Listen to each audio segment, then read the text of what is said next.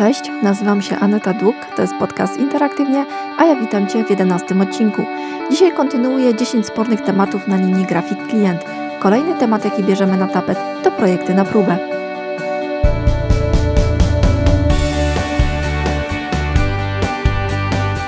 Często na grupach dla grafików można poczytać, jak się pieklą, gdy klient chce projekty na próbę. Ja też się kiedyś tak piekliłam, ale czy powinniśmy się denerwować, gdy poszłam do fryzjerki umówić się na wykonanie fryzury? Na ważne dla mnie wydarzenie i nieśmiało zapytałam, czy może byłoby możliwe wykonanie fryzury próbnej ze względu na moje kłopotliwe włosy i kilka złych doświadczeń fryzjera. Mało tego, że uznała to za oczywistość, mówiąc, że miała na to nadzieję, to jeszcze stwierdziła, że najlepiej miesiąc wcześniej, bo jeżeli mi się nie spodoba, to żebym miała czas znaleźć sobie kogoś innego. Dlaczego więc projektanci graficzni tak się denerwują na projekty próbne? Próbę odpowiedzi na to pytanie, a także próbę opogodzenia obu stron znajdziesz oczywiście w tym odcinku.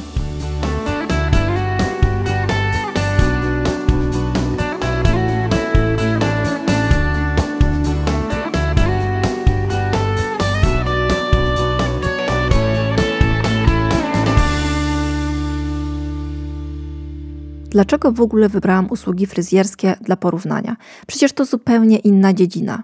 Niby tak, a jednak czesanie na ważne wydarzenie ma wiele wspólnego z projektem graficznym. Po pierwsze, jest to usługa dedykowana. Gdy fryzjerka mnie czesze, nie będzie w tym czasie robiła czegoś innego. Doba ma 24 godziny i z tych 24 godzin pracujemy zazwyczaj 8 godzin, czasami 12 a ilość czasu w miesiącu jest skończona. Wiemy, że każda godzina nieopłacona to mniejsza wypłata na koniec miesiąca. Nie da się nadrobić w jeden dzień, tak jak to jest na przykład w przypadku handlu. Po drugie, przy czesaniu zużycie jakichś środków jest znikome. Wsówki to groszowe sprawy, ozdoby zazwyczaj są po stronie klientki, a prąd i lakier do włosów można przyrównać do prądu, internetu, amortyzacji sprzętu i abonamentu na oprogramowanie u grafika. W obu przypadkach mamy też do czynienia z jakąś kreacją czyli jest to praca kreatywna. I w obu sytuacjach ocena pracy w dużej części jest subiektywna. Możemy więc uznać, że ta praca jest porównywalna. Dlaczego więc dla fryzjerki było oczywiste, że konieczna jest inna fryzura próbna?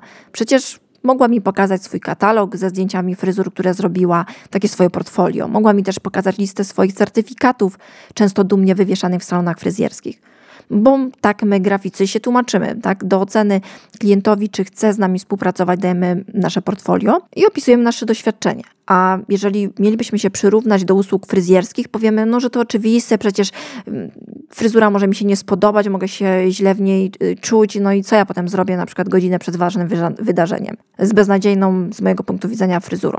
Mało tego, moje włosy mogą się przecież tak nie układać, jak to sobie fryzjerka wymyśliła i tak dalej, i tak dalej. Każdy ma inne włosy w końcu. Dlatego przed ważnym wydarzeniem konieczna jest fryzura próbna. Gdy pierwszy raz idziemy do danego fryzjera zwłaszcza. Na swojej fryzurze próbnej miałam zrobione łącznie trzy fryzury. Ostatecznie wiedziałyśmy razem z fryzjerką, że mamy ustalony tor, powiedzmy taką drogę, że mniej więcej już na docelowym czasaniu będziemy w tym kierunku iść, ale ciężko to było nazwać fryzurą idealną po trzykrotnym przeczesaniu mnie, tak? Kobiety na pewno wiedzą o czym mówię. A przed wyjściem normalnie zapłaciłam rachunek i nawet przez myśl mi nie przeszło, że ta pani miała pracować za darmo. I teraz pewnie wszyscy projektanci, którzy mnie słuchają, odetchną z ulgą i powiedzą: No, oczywiście, że dla niej usługa próbna to nie problem, a wręcz konieczność, przecież i tak normalnie na tym zarobiła. No tak, zarobiła, i w tym momencie powstaje pytanie: a w czym my mamy problem? Projektant graficzny pracuje jak każdy inny. Chcesz zlecić coś projektantowi? Logiczne, trzeba będzie za to zapłacić, za jego pracę. Wstępna weryfikacja następuje po poprzednich pracach, portfolio, opiniach na temat tej osoby. Kolejna to może być właśnie projekt próbny. Możesz mieć problem, bo uważasz, że na przykład Twój projekt będzie specyficzny, zraziła Cię współpraca z wieloma projektantami. Poproś o projekt próbny, ale trzeba się liczyć, że projekt próbny też kosztuje. To i tak wiele taniej niż zatrudnienie pracownika na okres próbny trzech miesięcy. A my, graficy, nie dziwmy się klientom. Po pierwsze, Chociaż zrobimy najlepszy projekt, klient może się z nim źle czuć. Po prostu. Poza tym z materiałami podesłanymi od klienta może nam nie iść tak dobrze jak z wysokiej jakości własnymi materiałami. Takie materiały od klienta można przyrównać do tych włosów klientki w salonie fryzjerskim. Jedna ma wspaniałe włosy, które co by nie zrobić z nich wyglądają świetnie, a inna potrzebuje kogoś od specjalnych przypadków, tak jak na przykład ja. Podobnie jest z materiałami źródłowymi. Czasami potrzebny jest ktoś, od zadań specjalnych, żeby coś sensownego zrobić z pewnych grafik bazowych i przez to taki projekt na próbę to może być nawet na, na korzyść projektanta graficznego. Po co się męczyć, jak coś ewidentnie nie styka? Jak mawiał Grzegorz Róg w jednym ze swoich szkoleń, swoją drogą pozdrawiam serdecznie, może kiedyś będzie mnie słuchał, ważne są wysokie jakości materiały źródłowe, bo jak na wstępie mamy niskie jakości materiał, to choćbyśmy na rzęsach stawali, to cuda nie będzie.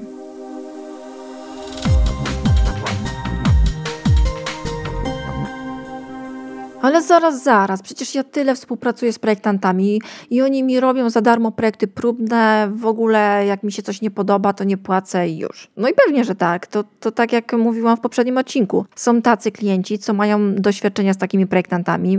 Powiem więcej. Jeśli masz do zlecenia jakieś grafiki i szukasz darmowych usług, to zapisz je na grupy dla grafików. To dziwne, ale wpadają tam tacy agenci i krzyczą z entuzjazmem: Zrobię za darmo pięć awatarów. Kto pierwszy, ten lepszy. Serio.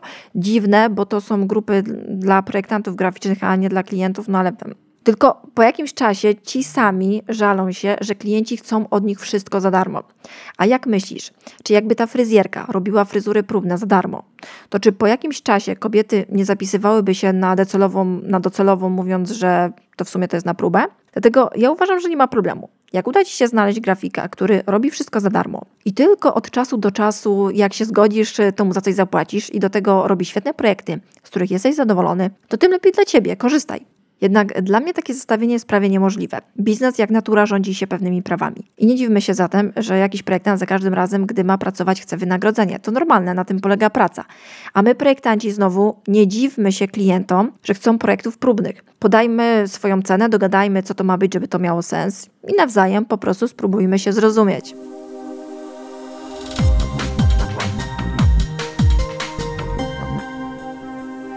Pięknie sobie wszystko wyjaśniliśmy, ale pozostaje jeszcze jeden temat konkursy. To też takie projekty w sumie na próbę. Wiemy, że miasta, zwłaszcza te duże, ogłaszają konkursy na przykład na zrobienie logotypu.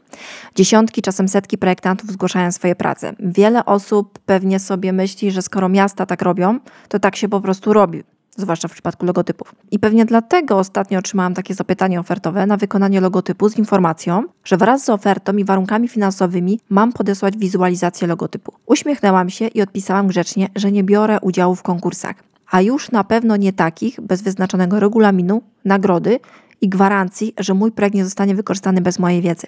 Nie mówiąc o wykorzystaniu pomysłu i darmową w zasadzie burzę mózgów wielu grafików, którzy mogliby przesłać swoje pomysły. To, że co po niektóre osoby, zwłaszcza czekające na swoje pierwsze zlecenie, mogą nieopatrznie usiąść do biurka i wyrysować kilka swoich pomysłów, a później je wysłać, nie znaczy, że to jest w porządku podejście do pracy projektanta i że tak to powinno wyglądać. To, co takie firmy próbują uskutecznić, to jest tak zwany konkurs ofert. Nie jest to typowy konkurs, jak w przypadku logotypów miast, tylko właśnie konkurs ofert, ponieważ przedstawiamy wstępną wizję i swoją wycenę. Jest tylko pewne ale. W dalszym ciągu, w dalszym ciągu jest to konkurs i wymaga regulaminu oraz jasnych warunków kryteriów wyboru takiej oferty. Dodatkowo konkursy ofert robi się dla dużych projektów, zazwyczaj do dość złożonych zleceń. Kolejna sprawa jest taka, że nie każdy projekt nadaje się na konkurs ofert. Na przykład logotyp słabo się do tego nadaje, no chyba, że konkurs polegałby na warunkach finansowych plus portfolio wykonawcy, a całe zlecenie zawierałoby na przykład pełną identyfikację wizualną oprócz samego logotypu i wdrożenie tego wszystkiego. To wtedy tak – w innym przypadku należałoby zorganizować konkurs na logo z nagrodą na tyle dużą, aby zachęcić do udziału projektantów i podjęcie ryzyka. Jest jeszcze jeden problem. Gdy mamy małą firmę, mało znaną, takie konkursy są mało wiarygodne. Projektanci obawiają się, że na przykład i tak żaden projekt nie zostanie wybrany, co swoją drogą jest często praktykowane. I, I, tak to trochę wygląda. Część społeczności projektantów pracuje na brak zaufania klientów, i część społeczności zamawiających klientów pracuje na brak zaufania projektantów. Wszędzie są ludzie i ludziska, a ja tutaj na łamach tego podcastu pracuję nad tym, aby spiknąć ze sobą tych uczciwych i sumiennych zamawiających i wykonawców, pokazując, na co zwracać uwagę. A dlaczego projektanci którzy mają już e, jakąś pozycję, w ogóle nie biorą udziału w konkursach. Nawet gdy nagroda jest intratna, a sam projekt jest prestiżowy. Odpowiedź jest prosta: nie mają na to czasu. Mają zlecenia płatne, już wiadomo, że dostaną takie i takie wynagrodzenie za dane zlecenie. Nie muszą się zastanawiać, czy ich projekt wygra, a zwłaszcza jeżeli mają naprawdę intratne zlecenia od bardzo dużych marek. Dodatkowo ostatnio wzięła mnie taka refleksja, gdy, profesjonalist, gdy profesjonalista przygotuje identyfikację wizualną dla firmy. Spędza na tym sporo czasu. Taki proces trwa czasami nawet kilka miesięcy. Można uznać, że jest szansa, że będzie dopracowany w każdym calu i długo, długo nie uda się zrobić nic lepszego. A co w sytuacji, gdy robimy konkurs i każdy projektant poświęca góra jeden dzień? Spływa 100 projektów, co łącznie daje nam 100 dni pracy. Za te 100 dni pracy wynagrodzenie ląduje u jednej osoby, a ona pracowała jeden dzień.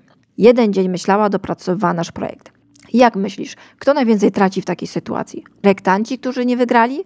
Nie, zamawiający, bo płaci za jeden dzień pracy jak za 100 dni. Dobry projektant mógłby przeanalizować sytuację zamawiającego na różne sposoby i dostosować najlepiej, jak się da, identyfikację wizualną. Czasami chęć wyboru, lubimy mieć wybór, prawda? Stawiamy ponad najlepsze z możliwych rozwiązań. Wybieramy, czujemy się z tym dobrze, bo mamy wybrany przez siebie projekt, ale czy nasza komisja wybierająca ten już właściwy projekt tak naprawdę potrafi dokonać dobrego wyboru? Czy nie po to płaci się wyjadaczowi z danej dziedziny, żeby zrobił tak, żeby było dobrze, ale przez to, że to konkurs, to nie ma tego w pakiecie. A potem efekt oglądamy w postaci logotypów wielu polskich miast. Zastrzegę tutaj, że nie chodzi mi o płacenie projektantowi za dniówki. Omawiałam to zresztą w jednym z odcinków. Praca na godzinę nie jest najlepszym rozwiązaniem przy projektowaniu. Samo narysowanie czegoś może zająć 10 minut, ale cała ta otoczka wokół tego, czasami wymyślanie pomysłu, szukanie inspiracji itd. Tak trwa znacznie dłużej.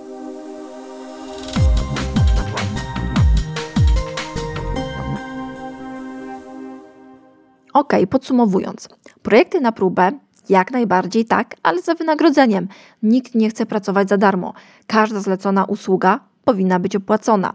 Tak jak wspominałam w poprzednim odcinku, jak w każdym innym zawodzie możemy się nie zgodzić na wypłatę wynagrodzenia, jeżeli projekt nie jest zgodny z założeniami, ma jakąś rażącą wadę i tak. Ale gdy wszystko jest ok, tylko coś nam tam nie styka, to opłacamy dotychczasową pracę i idziemy gdzieś indziej, tak jak w przypadku fryzjera, restauracji i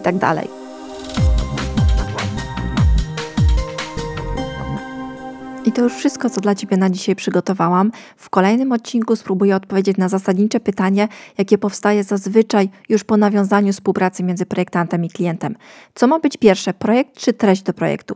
Zazwyczaj dochodzi do takiej sketchowej sytuacji. Klient mówi: Jak zobaczę projekt, to będę wiedział, jak ułożyć treści. Przyjdzie mi pomysł na te treści. Projektant natomiast rozkłada ręce i zadaje pytanie: Jak mam zaprojektować coś, czego nie ma? O tym, kto ma rację, podywaguję trochę w następnym odcinku. Wszystkie notatki do tego odcinka znajdziesz na blogu pod adresem anetaduk.com ukośnik p ukośnik 11, jak 11 odcinek tego podcastu. Dziękuję również za miłe wiadomości na temat bloga. To naprawdę pomaga. Czasami jest na wagę kontynuowania tego, co się robi lub porzucenia tworzenia treści. Jeśli chcesz mnie wesprzeć, dodaj swój komentarz również w oficjalnych miejscach, takich jak iTunes, blog lub Facebook. Uruchomiłam również kanał na YouTubie, na którym prezentuję screencasty, czyli takie internetowe do it yourself. Pierwszy film już się pojawił i możesz go znaleźć na moim kanale, a kanał znajdziesz albo na moim blogu, albo pod adresem youtube.anetaduk.com.